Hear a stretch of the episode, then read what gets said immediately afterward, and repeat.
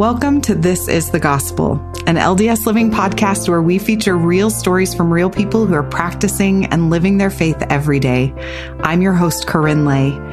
And today, my friends, today is a bittersweet day because this is the last episode of the This is the Gospel podcast. We had hoped to keep it moving even after my departure because we know that the stories are the thing. But a few other changes to our staff have made it the right move for us to close out the season and make room for the other exciting podcasts and experiences that Deseret Book and LDS Living have in the works. And of course, we are sad. We are so sad. This podcast has been such a bright spot for so many of us, especially through this pandemic. And I'm not just being overly dramatic when I say on a personal note that being able to share this time with you all, curating these stories, sharing my experiences and testifying of our savior Jesus Christ almost every week, it felt like filling the measure of my creation. It has been an absolute gift to have so much time together. But hold on, hold on, because we still have this next hour. So don't pull out your hidden stash of emotional support donuts quite yet.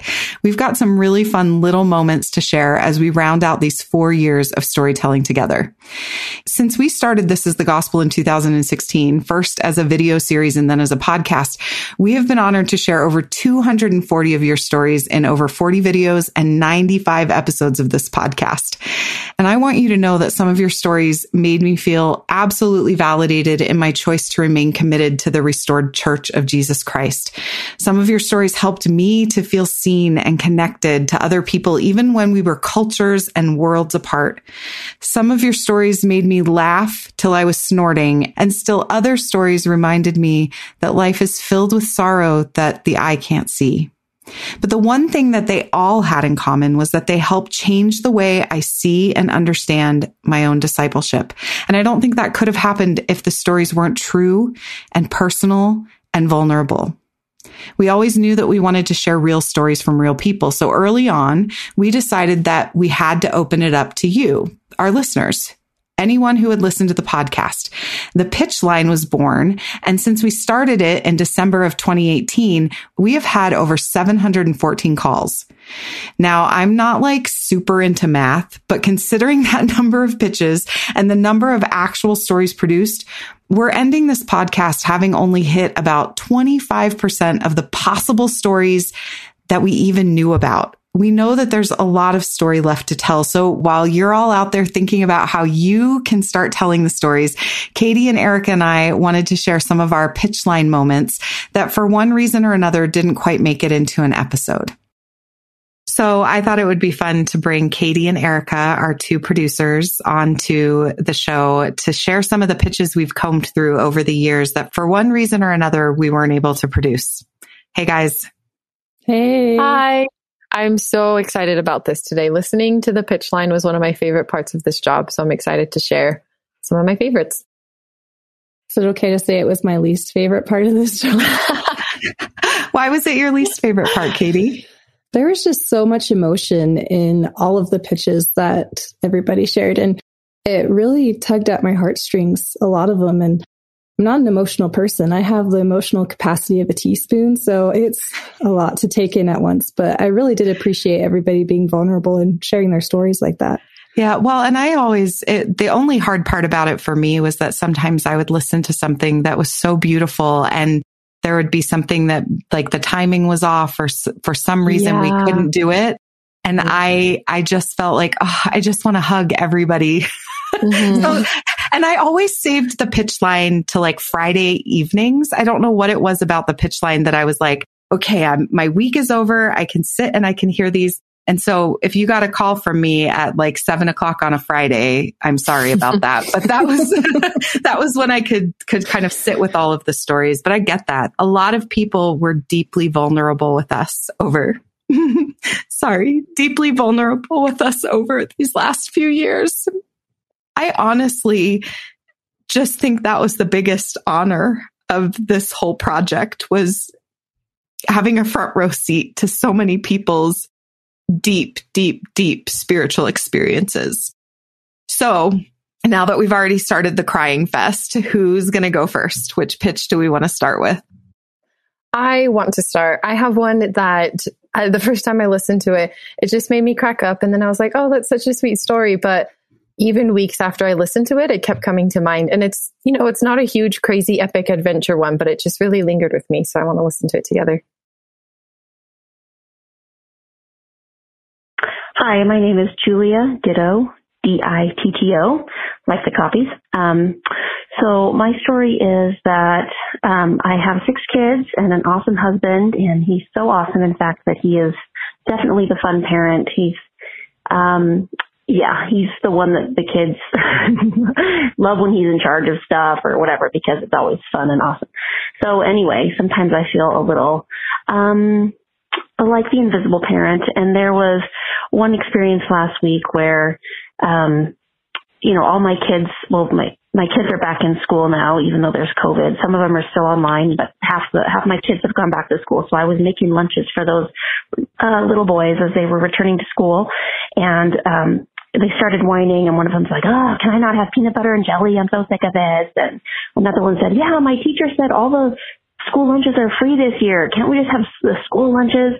And I just kind of felt like, ridiculous as I was slapping together these lunches that apparently nobody wanted and didn't need, I guess. And um, my husband was like, "Let me look into that." And so he started looking at the school website and found out that yes, indeed, all the lunches were free this year because of whatever weirdness COVID was throwing at everybody. Um, he's like, "Wow, isn't that amazing? Why are you even making these lunches?" And went on and on about it. And I was just kind of feeling more and more like, what do I even do that matters? What do I even do that they need? Um, no one even needs anything that I'm doing. And then literally as he's spouting off about these lunches, my daughter finds one of my son's homework assignments, which was an all about me poster uh, about all about him for his class. Anyway, and it says she starts reading it out loud. List one of your heroes, and he had written, "I love my dad. My dad is awesome. He is buff all of these things about how great his dad is. And I just kind of walked away. and I was so confused because I'm so happy they have an awesome dad and they love him. But I, I kind of feel like the parent that is not so awesome sometimes and not so needed. Um, and later that day I went and found the, um, I remember the talk by Elder Eyring where he talks about his father weeding a patch of onions only to find out later that they had already been sprayed and they were going to die anyway. And he just laughed and laughed and thought that was so funny. And President Eyring said, how could you laugh about something like that? You worked so hard for nothing. And his dad said, how? I wasn't here for the weeds. Um, and that just spoke to me and tears came to my eyes because, um, President Eyring goes on to say, in his talk, now you'll be in an onion patch much of your life, so will I, and it will be hard to see the powers of heaven magnifying us or our efforts. It may even be hard to see our work being of any value at all. But you didn't come for the weeds, you came for the Savior. And that just struck me that I'm not here for the weeds, I'm here I like that one for so many reasons. I kind of want to share what I like about it first, but it's funny that that one stuck with me because I'm not even a mom, so I've never felt that. But I just love how real she was about it. I feel like that's something that we've always really focused on and this is the gospel sharing real stories. And i love that it's a place where you can come and hear about someone feeling like oh i'm not the favorite parent and this is kind of hard but also i have a takeaway from that. And it's just an everyday story but i just i thought she was funny while she was telling it too. So i just really enjoyed this one I love that thought, Erica, about the realness of it. One of the things that we, at the very beginning of developing this podcast, and it was years in the making. I have this whole story about that someday. I'll share it. But anyway, I was just thinking about how one of the, my favorite things about this podcast is that we didn't, I, I feel like we didn't ask our storytellers to shy away from the hard parts of life of being a disciple because even though it is beautiful and it is rewarding to follow the savior, there are moments where that experience can feel really, really unhappy.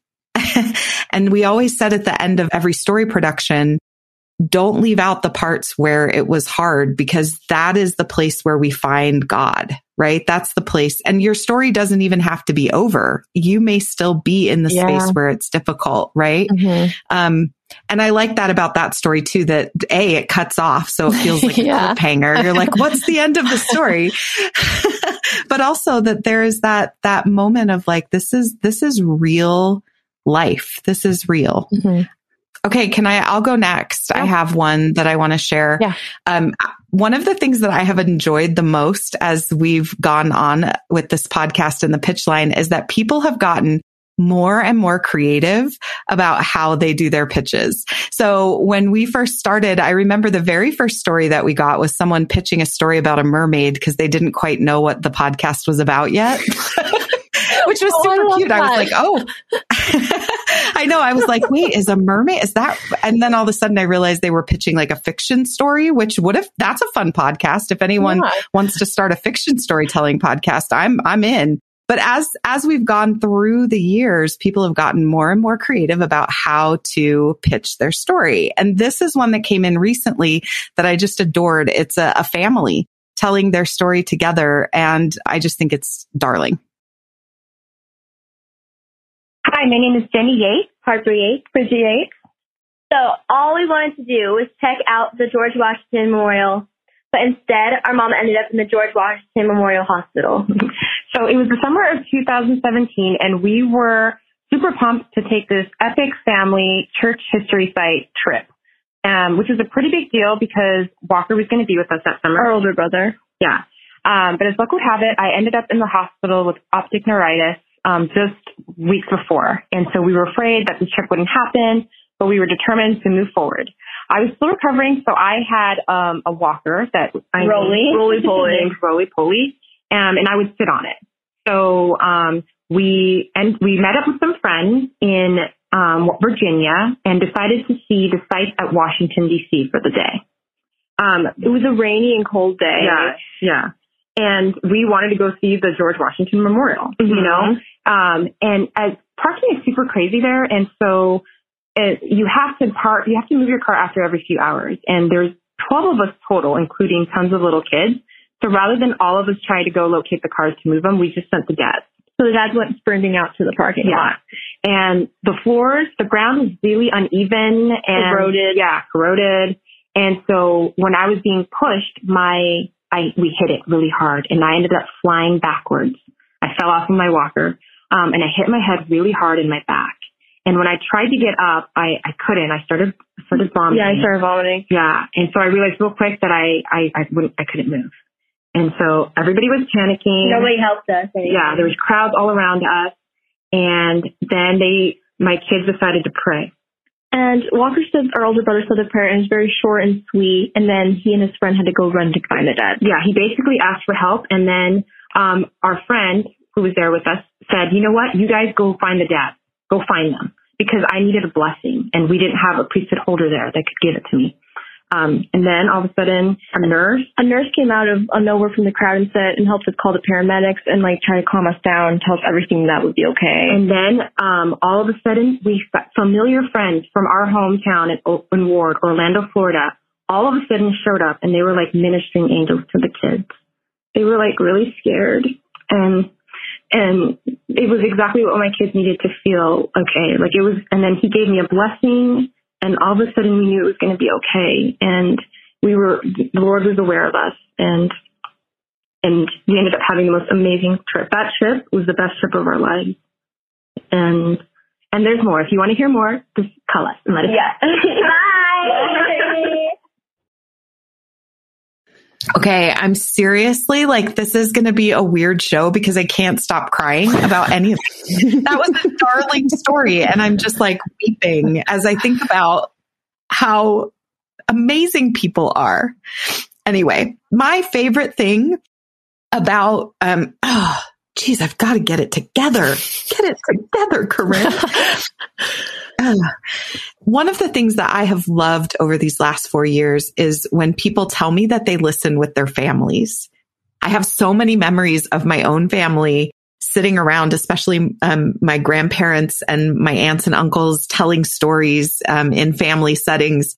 And the thought that our little podcast could be something that families can rally around and that will excite kids to tell their faithful stories is just like the best thing ever. I am so grateful for all of the kids who've learned to love storytelling and to feel that feeling and to know that that those moments the moments of prayer or their first experience with a priesthood blessing or friends showing up out of nowhere in the middle of Washington DC on the mall that those things that those are God and that they can identify that and share it with other people that is the coolest thing that's the coolest thing we've ever done you guys yes for sure yeah, I I really loved when I got to produce a story with Houston and Hadley. I don't know if our listeners remember that one. Yes, at I first, yeah, at first I was kind of unsure because I had never worked with kids. I was like, I'm not sure. You know, I usually when I'm directing people through recordings, I'm usually working with adults, so I didn't know what to expect. But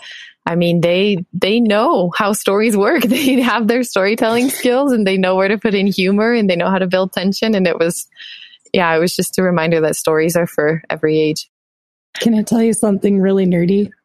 Oh, of course. so I'm going through a graduate program right now and I was doing a, I was looking at some studies and they actually say that stories is how people remember information. Mm-hmm. So when people say, oh, you know, I don't know if stories are that important, all of the Bible is stories. All the Book of Mormon is stories. All of the Doctrine and Covenants and all scripture are just stories and they help yeah. us remember the important things. So I love that these kids are catching on to that so early. totally. And you know what's really interesting too, Katie, is that our brains are wired for story. It's the way that ancient traditions used to pass down mm. all of the things that they were trying to teach. All right. So speaking of stories, there's one that I really want to share with you guys. So I'm you know so that. Excited. Oh, you should be because you know that I'm super scared of bears, right? Yes, like deeply existentially terrified of them. yes, like unreasonably scared. Well, this lady, she had like my worst nightmare happen to her. So we just have to play it. We just have to find out what happens. My name is Sherry Mason. I learned a lot about the peace that comes when we let God prevail because we got, my husband and I got chased by a bear in the northern part of Idaho. We were riding on a bike trail, had been going for longer in the day than we had planned, and ran into a bear right on the trail who skittered off to the side and and we made some noise and thought that was the end of it. And we're chattering about that exciting, you know, occurrence. And then we look over to my right and discover that that bear is running alongside us down the trail about 20 yards out. He followed us for about 300 yards and then he disappeared. So my husband dropped back to be the protector and I cycled even faster ahead. And next thing we know, not long later, uh, we both saw the bear angling in toward me. My husband saw it first and then I saw it. And he was about 30 feet ahead of me in the trail when he decided to stop and face me. And I have been saying a lot of open eyed prayers and they definitely weren't stopping then. So I just remember thinking, what should I do? What should I do? What should I do? I didn't ask the Lord to save me from anything or, and I imagined all the things that could happen. I was accepting that and just asking what I should do. And what I did is barreled straight for him at 80 miles per hour, screaming in my best wicked witch of the west voice. And he ran off. And then we had another half a mile to go before we got to our vehicle. And that has really taught me a lot as I thought back on, think back on it, on the blessings that come when we just let it go. We let God prevail. Joseph Smith didn't go to a grove of trees to ask for his family financial problems to be fixed or their family to all choose the same religion. He asked God what he wanted him to do. And that is a beautiful thing. That's when God really helps us grow and makes miracles happen. That's my pitch. Thanks.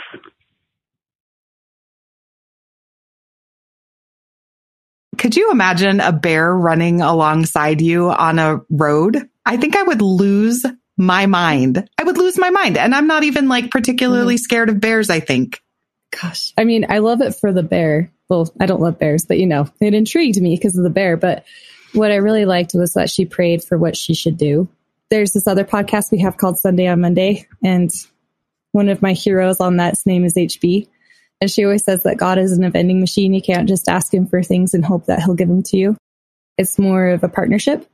And so I love how she mentioned that she asked him what she, she should do. And then she just had the feeling to, and then she just kept going and she yelled at it, even though it was big and scary. And I feel like there's so many things in our lives that are big and scary, but we just have to work with God and get through them together. And sometimes run towards them. Yeah. Right? Screaming. I, thought, I, love, yeah, yeah, I love that part of it. Run towards it screaming. Yeah, yeah, That's a, that's a great lesson. And I love, I, this is what I love about some of these pitches three minutes is not very much time to mm-hmm. create an emotional experience for someone. And you guys did it. So many of you created an emotional experience in three minutes. Congratulations. like so cool. Such good storytelling. I also love that she was able to find a gospel takeaway from this experience. I don't know if I would have made that connection. I would have been like, guys, I was chased by a bear. It was wild. And then it just would have ended there. and so I love how she like reflected on it and learned things from it and, you know, had it changed her in a way that I don't know that it, I would have yeah. been able to make that connection. You know, I actually think that's a spiritual gift. Hmm. I think it's a spiritual gift to be able to look at a situation and see the spiritual lesson in it and if there's one thing that I have learned, it's not a gift you can't ask for.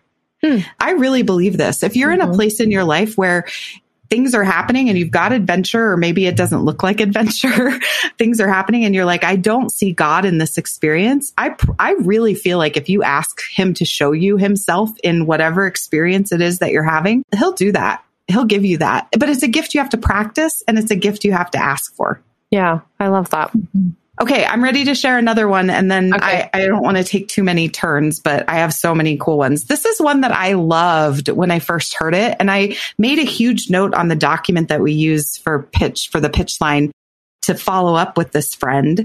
We just never had the right theme for it. So I think, you know, a lot of times with these pitches, we may have loved them and we were like, hold this one for the perfect theme. Yeah. And sometimes the theme just didn't quite materialize in this, in the season that we had.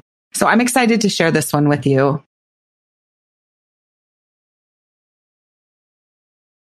Hey guys, uh, this is Jess Burgess. Uh, in Doctrine and Covenants, section 4, verse 3, it says, if you have the desire to serve God, you're called to the work. I had no idea that the God, that the work God had in mind for me was in the war-torn nation of Afghanistan. I served a mission in Brazil. It was a full-time honorable mission. However, afterwards, I couldn't quite shake this idea that I'd fallen short as a missionary. Like I could have done a better job. I could have been more mature, could have worked harder, and I should have been picked for more leadership opportunities.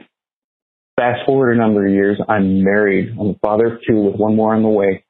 I'm a staff sergeant in the Utah National Guard. I'm about to be deployed to Afghanistan. It's an interrogation mission. I was going to interrogate Haqqani network uh, operatives and Taliban fighters captured on the battlefield couple of weeks before going, I got on my knees and I prayed earnestly. I, I asked the Lord that somehow this deployment could make up for how I fell short on my mission. Uh, no sooner do I finish this prayer, my dad barges in the room, gives me Father's blessing. The blessing it says that, you know, people will be brought to the gospel because of my actions in Afghanistan. I was very skeptical, very skeptical, and I didn't connect the dots at all. Following Sunday, Bishopric pulls me into their office. The first counselor says to me, Jess, we have no idea why. We feel strongly, strongly prompted to set you apart as a ward missionary. Okay, got it. I accept. They set me apart right then and there. That sets into motion like a series of events that leads to a lot of different things. Um, we come across some people, uh, some contractors in Mozambique um, and one of them is was not ready for the gospel uh, until uh, the time we met. And he told me he was a member. I don't think he quite understood. So we took him to church, and translated for him, and because um, it was Portuguese, right, just like Brazil. And um, you know, and eventually he goes home, and uh, and then I get an email from a missionary in Mozambique, and he says, "Hey, we don't know what you did over there, but this guy was not about getting baptized. He did not want to join the church, even though his family did, and you know they weren't married. It was one of those things, and so, but now he has a great love for the Savior and the gospel, and um, he's going to get married, and his family is going to get baptized. And so, what I learned is that when you ask to serve, you will get called.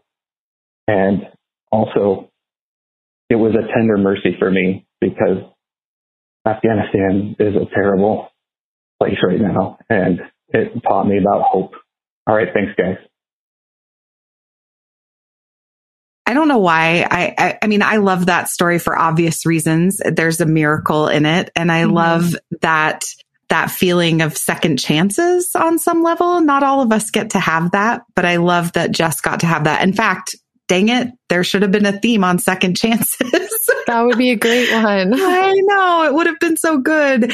But that's great. Hey, friends, if anyone wants to start a storytelling podcast, do one on second chances and call up our friend Jess. So anyway, I just really loved that. I loved the, the way that he was able to help us find our way through this kind of epic journey that he took.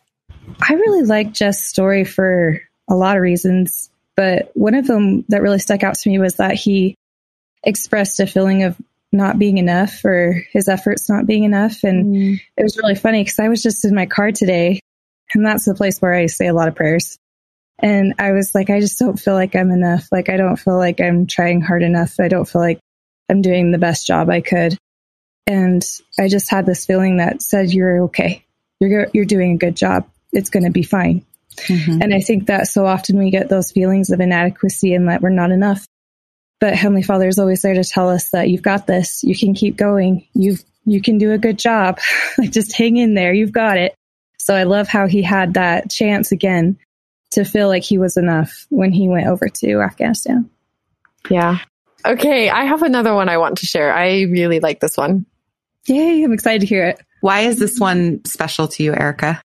The reason I want to share it is because I feel like it illustrates this principle really well that I remember talking about with KaRyn when I was an intern and I was learning how to produce stories and learning how to direct people through telling their stories and ask the right questions. KaRyn was talking to me about how, you know, we have these huge, sometimes epic, adventurous stories. We have these smaller, quiet stories, but they all come down to this one moment. They come down to this moment where something changes, where God communicates something or someone else communicates something, just this moment that it all boils down to. And I feel like this story does a beautiful job. Like it's an epic pitch, but it still comes down to this small moment that could happen anywhere.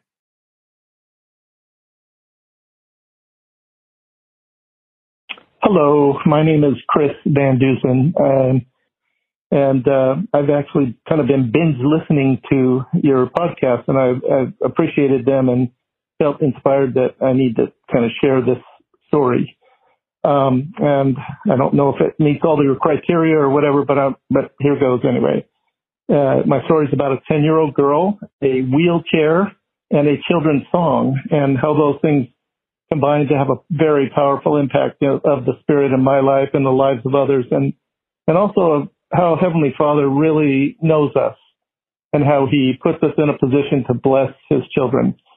So here's basically is the synopsis of my story. My wife Kathy is an emergency room nurse and I'm a physical therapist. And in 2010, we were fortunate enough to be able to go to Haiti just a couple weeks after the big earthquake there and volunteer our services as a nurse and a therapist. We saw lots of very devastating injuries, loss of life and limb were everywhere you looked. We heard stories that were absolutely horrific. It was a depressing place to be, but at the same time, it was really um, a place of hope and faith and and there was just a great outpouring of gratitude there and it was awesome.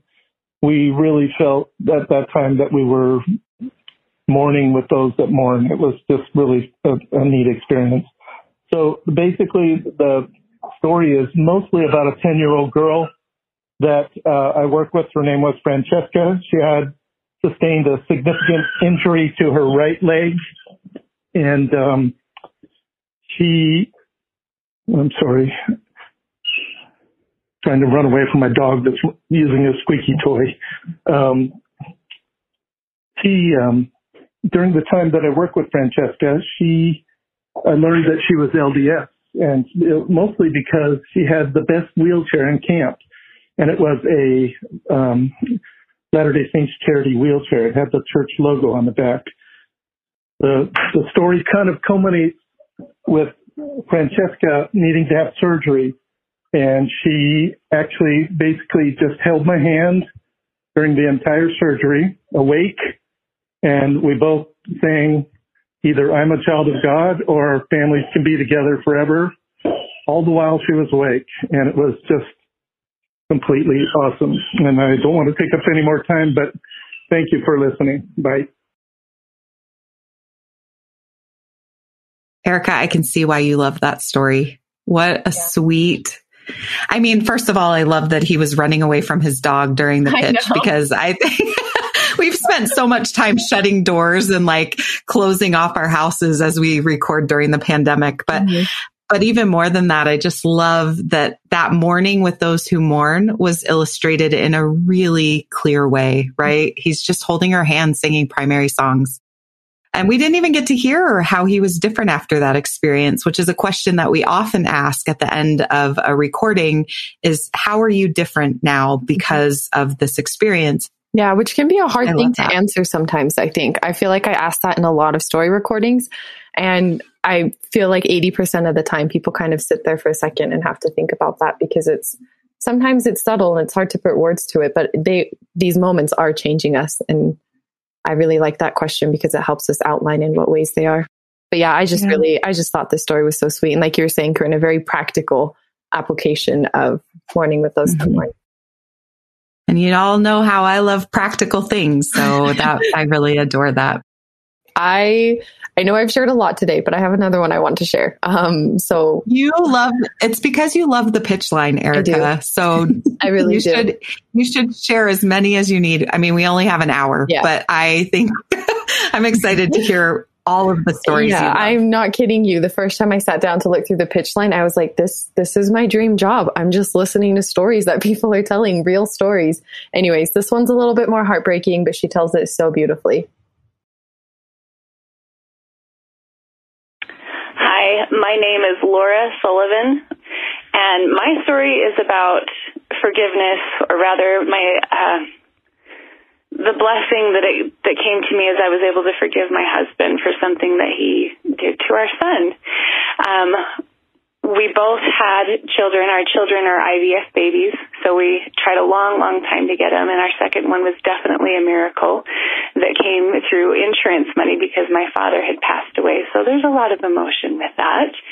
Um, but when my son James was nine months old, my husband was taking care of him.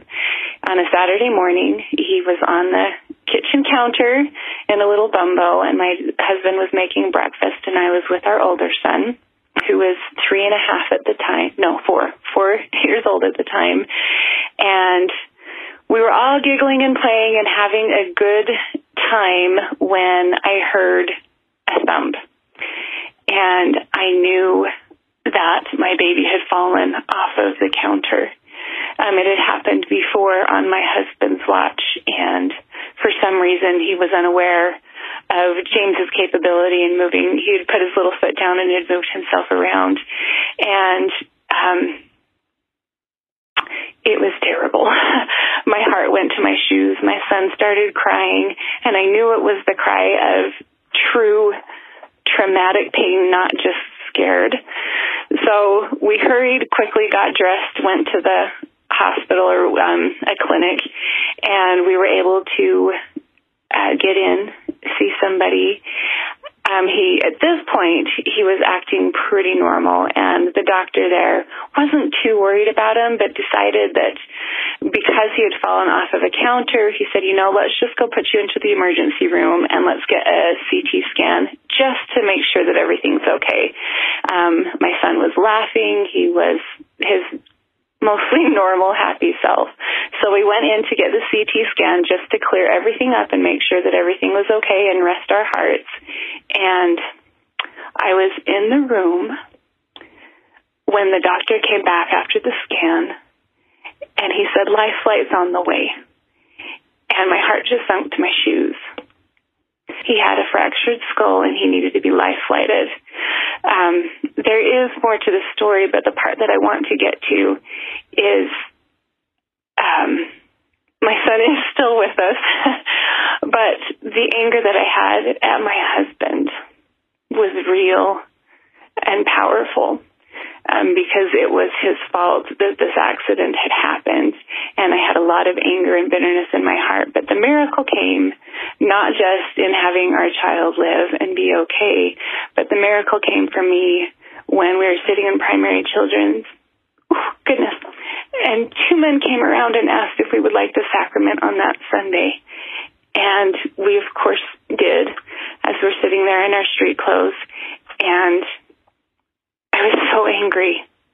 I was so angry with my husband. And as I listened to the sacrament prayer and thought about what it meant to follow and remember the Savior, I knew that I had to let it go. And it was taken from my heart. The anger was.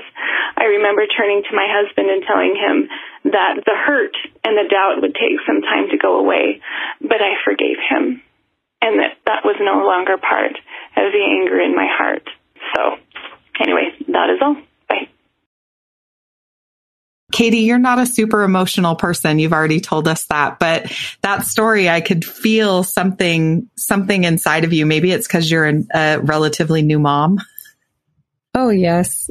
I was just telling my husband, I don't think I've loved a human more than I've loved my daughter. uh, if something like that happened to her, I don't know how I would react. I'd like to think that I would be like this lady and forgive her husband, but that would be such a hard, hard thing to shoulder. Yeah. Mm-hmm. But what I really loved about it was that she was able to use the sacrament, which I feel like is such a routine thing for us that sometimes we overlook its importance as a way to be delivered from this incredible burden that she had that she felt so angry towards her husband and was trying to reconcile those feelings. And I love how she also said, you know, I'm not ready to trust you like I was before, but I do forgive you. And I think that's important too to recognize that even though we do have the atonement, sometimes it takes a long time to heal yeah, completely yeah. from a traumatic experience like that. Yeah. And so that's what really struck me with them. Yeah. And I love that she, one of the things that I think is so important for us to remember is that emotion is a normal part of being a human. Mm-hmm. and anger isn't, anger can spur us towards something if we allow it to.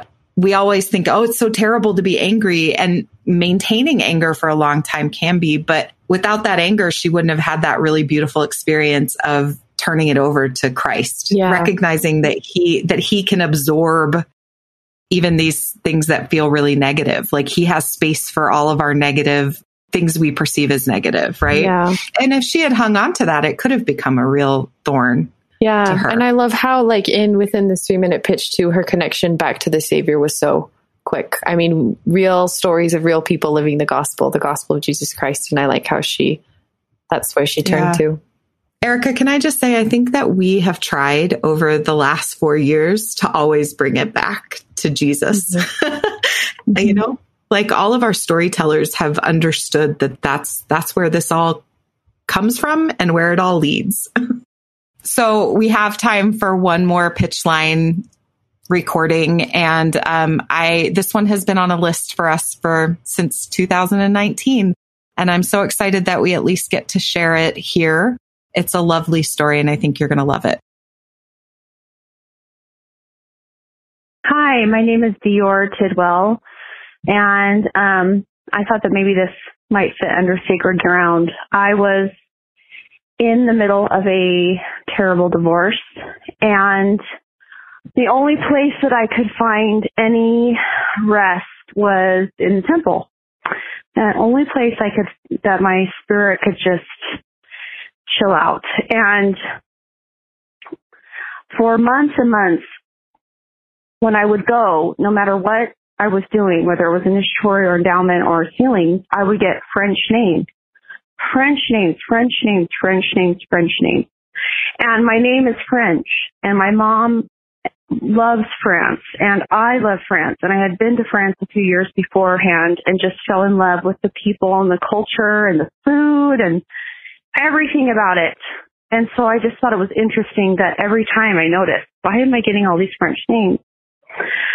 One day I was walking out of the temple from doing sealings and I heard a French man's voice that said, the French are fighting for you. And I just really felt like that I had an army of these people and that they were bound to help me because I had helped them and that they, and they were and they would. And I felt their power and their help through this really dark, crummy time in my life. And it was such a blessing. And I think that those are some of the blessings. I mean, I have a lot more than that, but that was just one time that um, going to the temple really blessed me, and I feel like still does. Thanks. Bye.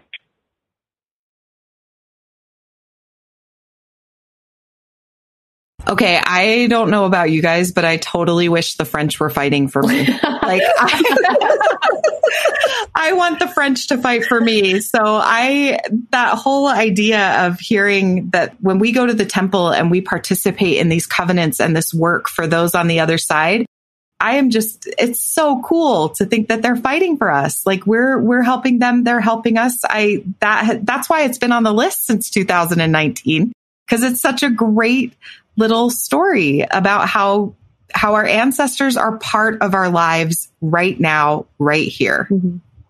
It totally reminds me of this thing I heard that, yeah, Christ is our Redeemer, and there's a lot of peace that comes with Christ, but He's also going to fight our battles for us, and He's going to fight for freedom from our depression, freedom from our anxieties, freedom from just our earthly worries. And I would like the French to fight for me, like for sure, but I know that Christ is also fighting for me and he always will fight for me. Yeah. And I oh yeah, I love that. and I love how when we listen to these stories of other people going through similar things that it's a reminder of that. At least for me. It's like, oh, someone is struggling with this and the savior helped them with it. I can see that in my life now too. Or other people are fighting for me. Other people that I even if I never know them, I hear their story and I feel like they they are in this fight with me. Yeah. Isn't that the best part about storytelling? I mean, this is the perfect way to end this, this little segment of the show today. This idea that we, by telling our stories, by sharing our stories with one another, we are gathering each other into, into our, our sacred places. We're, we're fighting for each other. I've never even thought of it that way. We are absolutely fighting for each other. Mm-hmm when we share our stories because we're normalizing and bringing into the light things that people feel they are completely alone in. And we're never alone. We are never alone. I just have to say one other thing, and this is really important. I mentioned that we have had Dior's story on a list for three years. and um, as we were talking about this, we, I realize that, you know, I'm sure there are some of you who are listening right now whose hearts are a little bit broken that we didn't call you or that we weren't able to share your story. Or maybe we even contacted you once and then it, then it just didn't work out or something happened. And, um, I just want you to know that we have loved you and we have loved your stories. And um, we've been really trying hard. We've tried really hard over the last years to let the spirit guide us in terms of where where each episode goes. And for those of you who felt prompted to call, because we heard that all the time. We heard people say, you know, I was listening to the podcast and you asked if there's stories and I felt the spirit tell me call. I don't want you to think that that prompting was wasted. I'm a firm believer in the idea that promptings can happen at any time and the fruition of those promptings may not come for some time, but the right story at the right time in the right venue with the right people, all of those things have to come together. And if it wasn't the right time for this podcast, that doesn't mean that it's not going to be the right time for you in the future. So hold on to your hope that your story has power because God still knows what your story can do for other people. And uh, if we had 20 more years, we could produce all the beautiful stories. Thank you, Erica. Thank you, Katie. This has been such a joy to work with you and to be a part of this project with you. Thanks for bringing your whole hearts and your expertise to This is the Gospel. I've loved it. Loved every second and every conversation I've had with with people I will take with me forever. I absolutely loved spending this time with Erica and Katie, just thinking about the pitch line and all of the good that came from those phone calls, from all the phone calls that you sent in our direction. So I called up my friend Sarah. She and I co-produced this thing for a really long time. I wanted to make sure that she got a word in.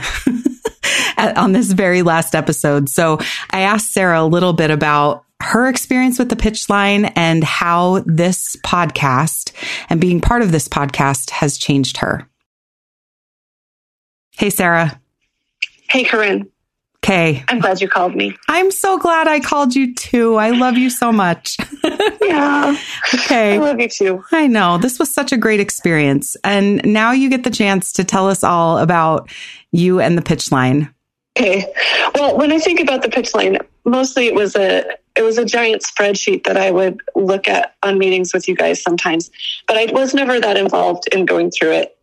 But I would say that I was more of the not the pitch line person, but the pinch hitter when we had an episode and a hole in it.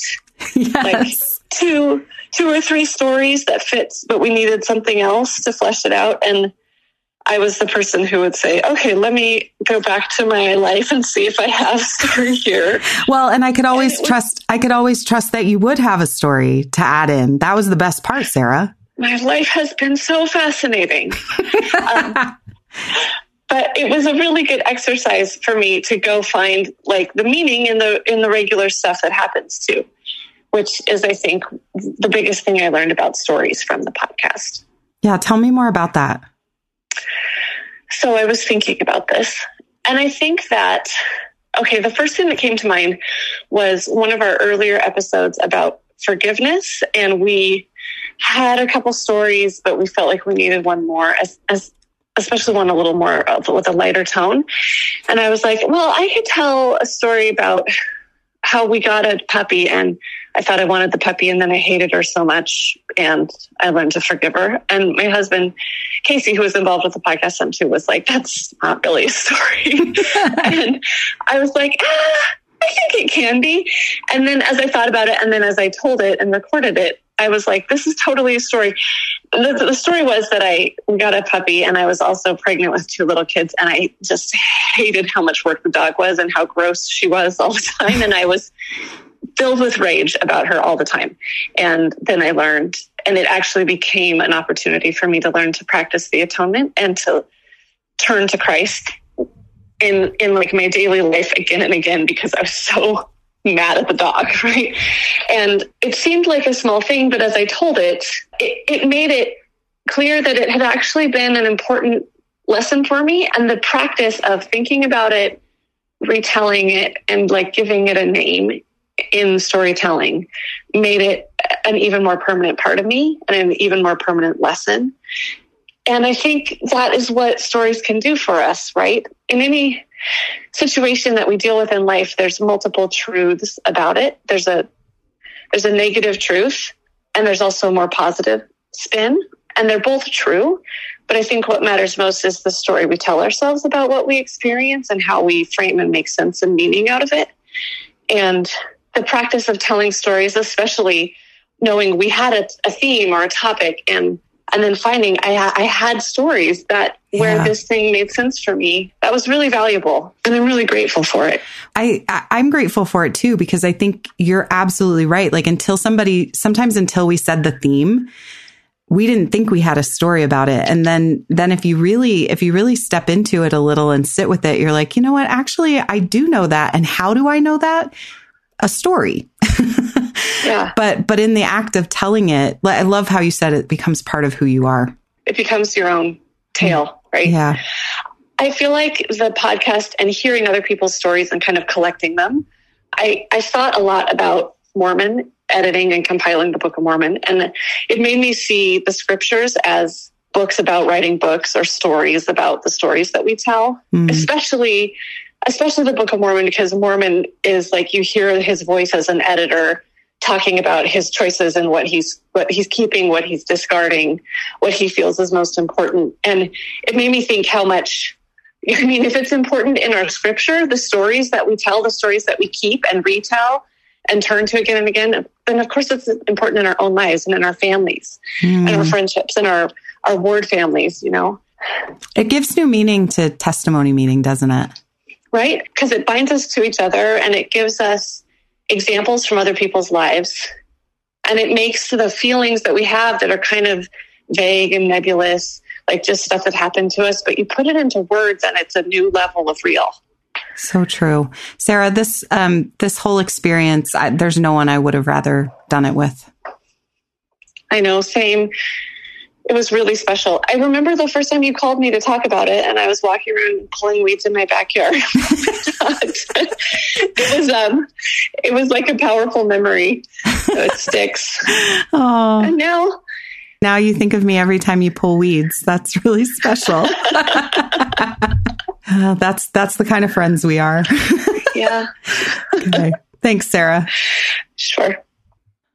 As you can imagine, my heart is just filled to overflowing with love for all of you. For all of you who've trusted us with your story, and for those of you who never felt the tug of the pitch line, but showed up each episode ready to hear the Spirit testify through the lived experiences of others. Listen, I'm an extrovert. My parents would tell you that from a really early age, I was writing plays and bossily directing my siblings in their debut performances. And if you gave me a stage or a quiet moment at the dinner table, I would find something to say.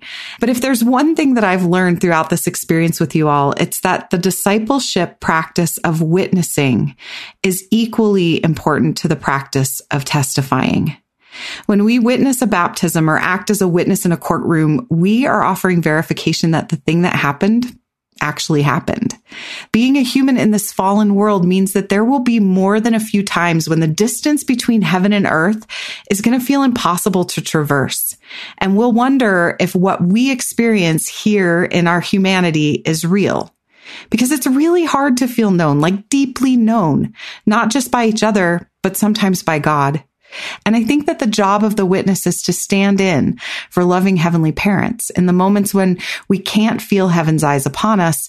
A really good listener with an open heart and a willingness to sit with us in our humanity is verification that this life and all of its attendant terror and beauty is not for nothing.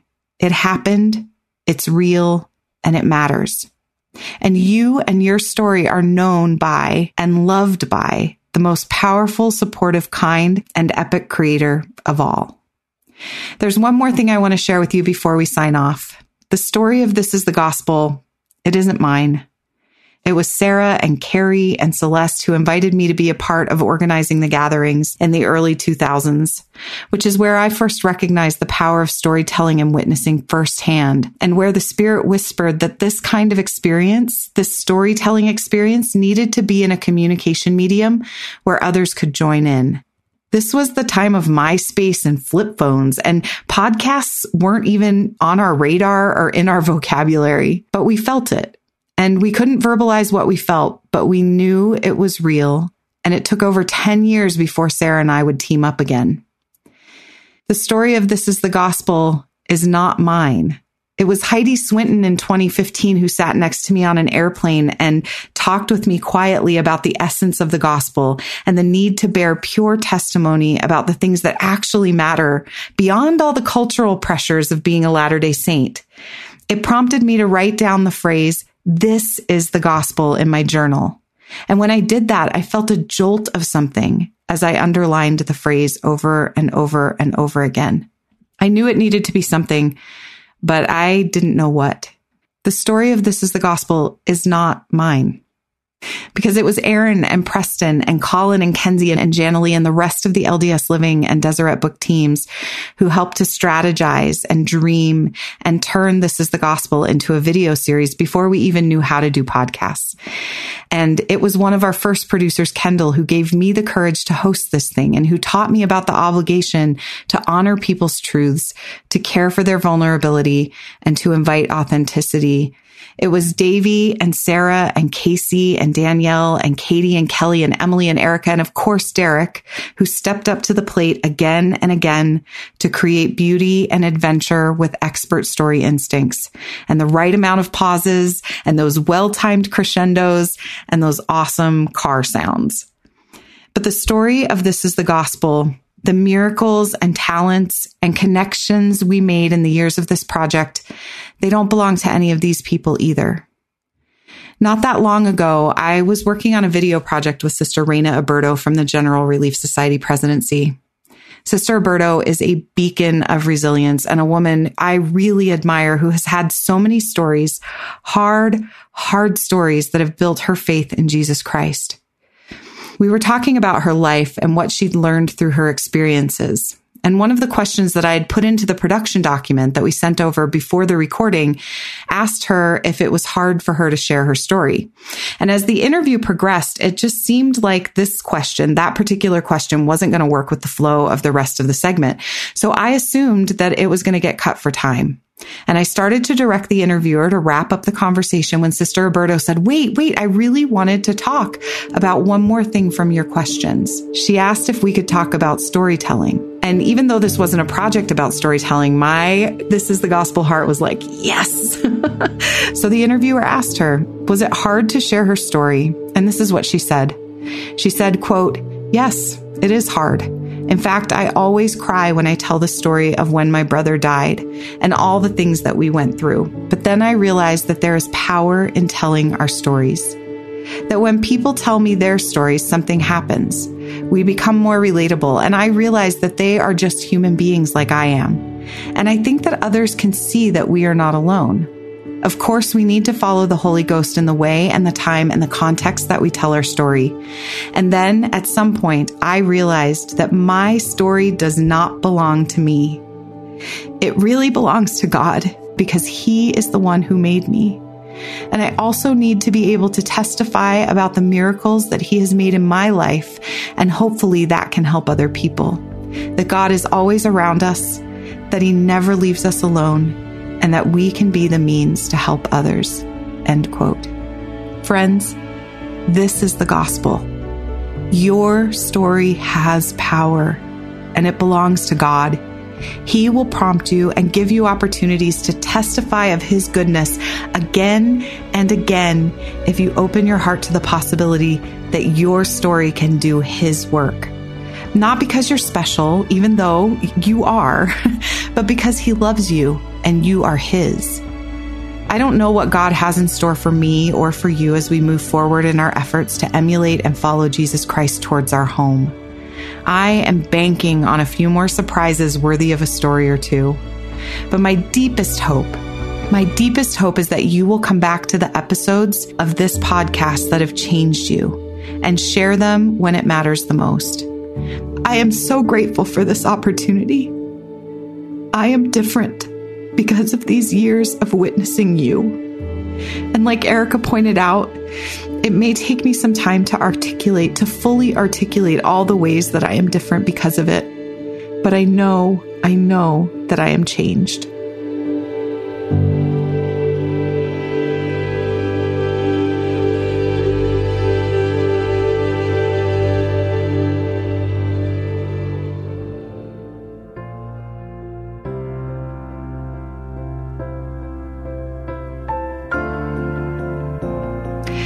That's it for This is the Gospel. Thank you to all of our storytellers over the years for their bravery, their trust, their good hearts, and their willingness to let the Spirit guide their lives and our production. You can learn more about all of our This is the Gospel storytellers in our show notes at ldsliving.com slash this is the gospel. All of the stories in this episode are true and accurate as affirmed by our storytellers. And if you want to stay up to date on all the best stories that Deseret Book and LDS Living have to offer, do not unsubscribe from this podcast just because regular episodes are done. Stick around because when a new podcast comes out, this feed will be a great place to learn about it first. You can still follow us on Facebook or Instagram at This is the Gospel underscore podcast. And if you've had a life changing experience with this podcast, we'd still love to hear about it. Our team reads every review and it brightens our hearts to hear how stories are blessing yours. You can leave that review on Apple, Stitcher, or whatever platform you listen on. This last episode was co produced by Erica Free, Katie Lambert, and me, KaRyn Lay. We're so grateful for the team of talented people who've made this podcast a reality over the years.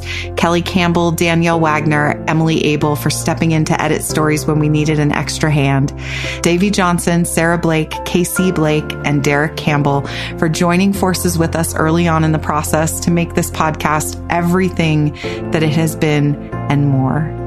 Our killer marketing and editorial team, Megan Jensen, Nate Yort, Kenzie Smith, Colin Rivera, Haley Lundberg, Morgan Jones, Jamie Armstrong, Janalee Sandow, Lindsay Williams, Danielle Christensen, and countless interns who charmed us with their passion for transcripts. A big thanks to Dennis Agel and Abraham Rablato for video help and being our number one fans. And of course, none of this would have been possible without the tireless support of our endlessly visionary executive producer, Aaron Hallstrom.